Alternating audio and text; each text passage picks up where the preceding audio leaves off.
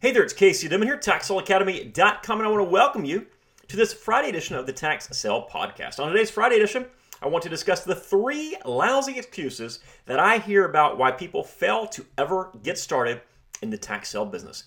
And then we'll work to get you past each one of those excuses. So, first off, I want to let you know that if anybody in the world has heard excuses about people not starting in the tax sale business, it is me.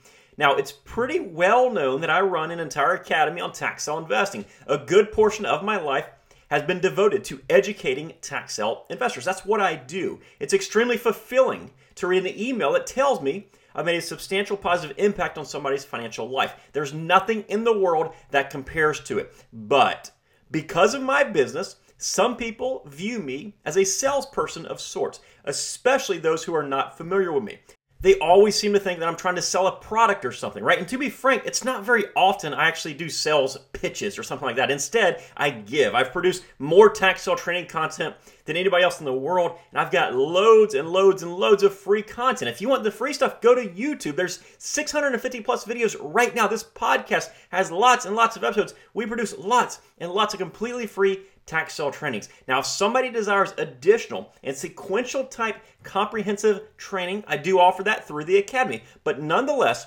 people will feel the need to always provide me with every single excuse under the book. Truth be told, the ones that come up with all these excuses are probably the ones that I do not want to teach anyhow. But I digress. So, we're going to debunk the three most common excuses that I get. If you continue to force these excuses on yourself, then this might not be the business for you after all. If you're on the ropes, maybe just a little bit hesitant because one of these three, this is going to be the episode that you need to listen to. The first one is money. Obviously, this is an extremely important factor. You have to have money to make money, right? Well, of course, when it comes to investing, you do, to a degree, that is. It's very important to have money or capital. And the more you have, the easier it is. If you start with $10 million, you'll have a much larger selection of properties to choose from. And you can also pull off many more strategies than the guy that starts with $500. But that doesn't mean it's impossible to start with very little money or get this with even no money. Partners, credit card advances, credit cards, signature loans, HELOCs, and all sorts of other creative ways to get started do exist. Now, depending on where you are located geographically and where you want to invest, you could need ten or twenty thousand dollars to invest. But in many other areas, you don't need anywhere near this. I've done episodes before where I've purchased homes for $20 or $100. Obviously, these are the exception and not the rule, but the fact is that the tax sale real estate business is likely much, much cheaper to get involved in than you can even fathom.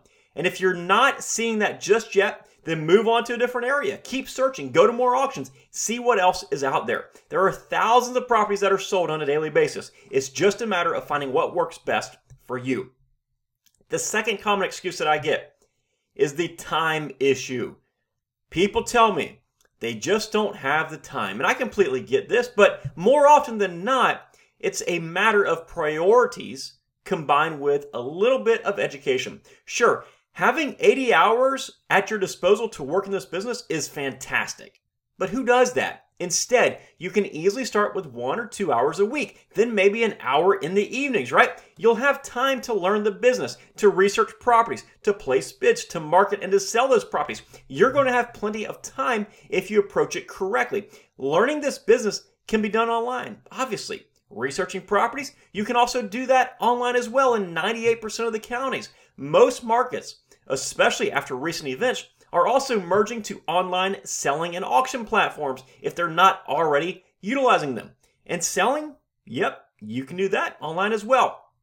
So if you learn correctly from day one, you'll likely be very efficient in how you operate and you'll be able to get much more done much, much faster. That's one of the most incredible things about this business. You can learn online, research online, buy online, you can sell online. I have students in Brazil, in Australia, in the UK, and many other parts of the world that do everything online. And they do it in their free time, at night, on the weekends, that kind of thing. So, yes, it is entirely possible to do it on a very tight schedule. Lastly, the excuse that always makes me chuckle is that, in quote, tax sale investing doesn't work where I'm at. This is a business that has made people a substantial amount of money for thousands of years. Thousands. This dates back to the Roman Empire days. I've seen kids fresh out of high school make substantial amounts of money in this business, a real sustainable business. This is not some get rich quick deal or anything like that, right? It's not something that's just going to be hyped up this month and then fades away next month. This is a generational business that you can teach your children. If tax sale investing doesn't work where you're at, go to a different area. Sure, maybe the competition is high. Maybe the rates, the interest rates that you're getting for your tax liens are too low, or whatever it is. So what? If that's the case, just go to another area. Remember when I said you can invest online? That's right, use the internet and browse to another area. Review their results, attend to sell, do some work in that area, put in some effort, see if that area will work for you. If it does, fantastic. If not, keep going. This isn't an easy walk in, walk out with $20,000 profit in your pocket business. You can't do that in an hour on your first day on the job, okay? Yes, it takes work, but if you're willing to put in the work that's required, you will undoubtedly see success in this business. Now, obviously, there are many more excuses that exist out there, but these are the three primary ones that I hear nonstop. It doesn't take as much money, or really any money, if you strategize correctly.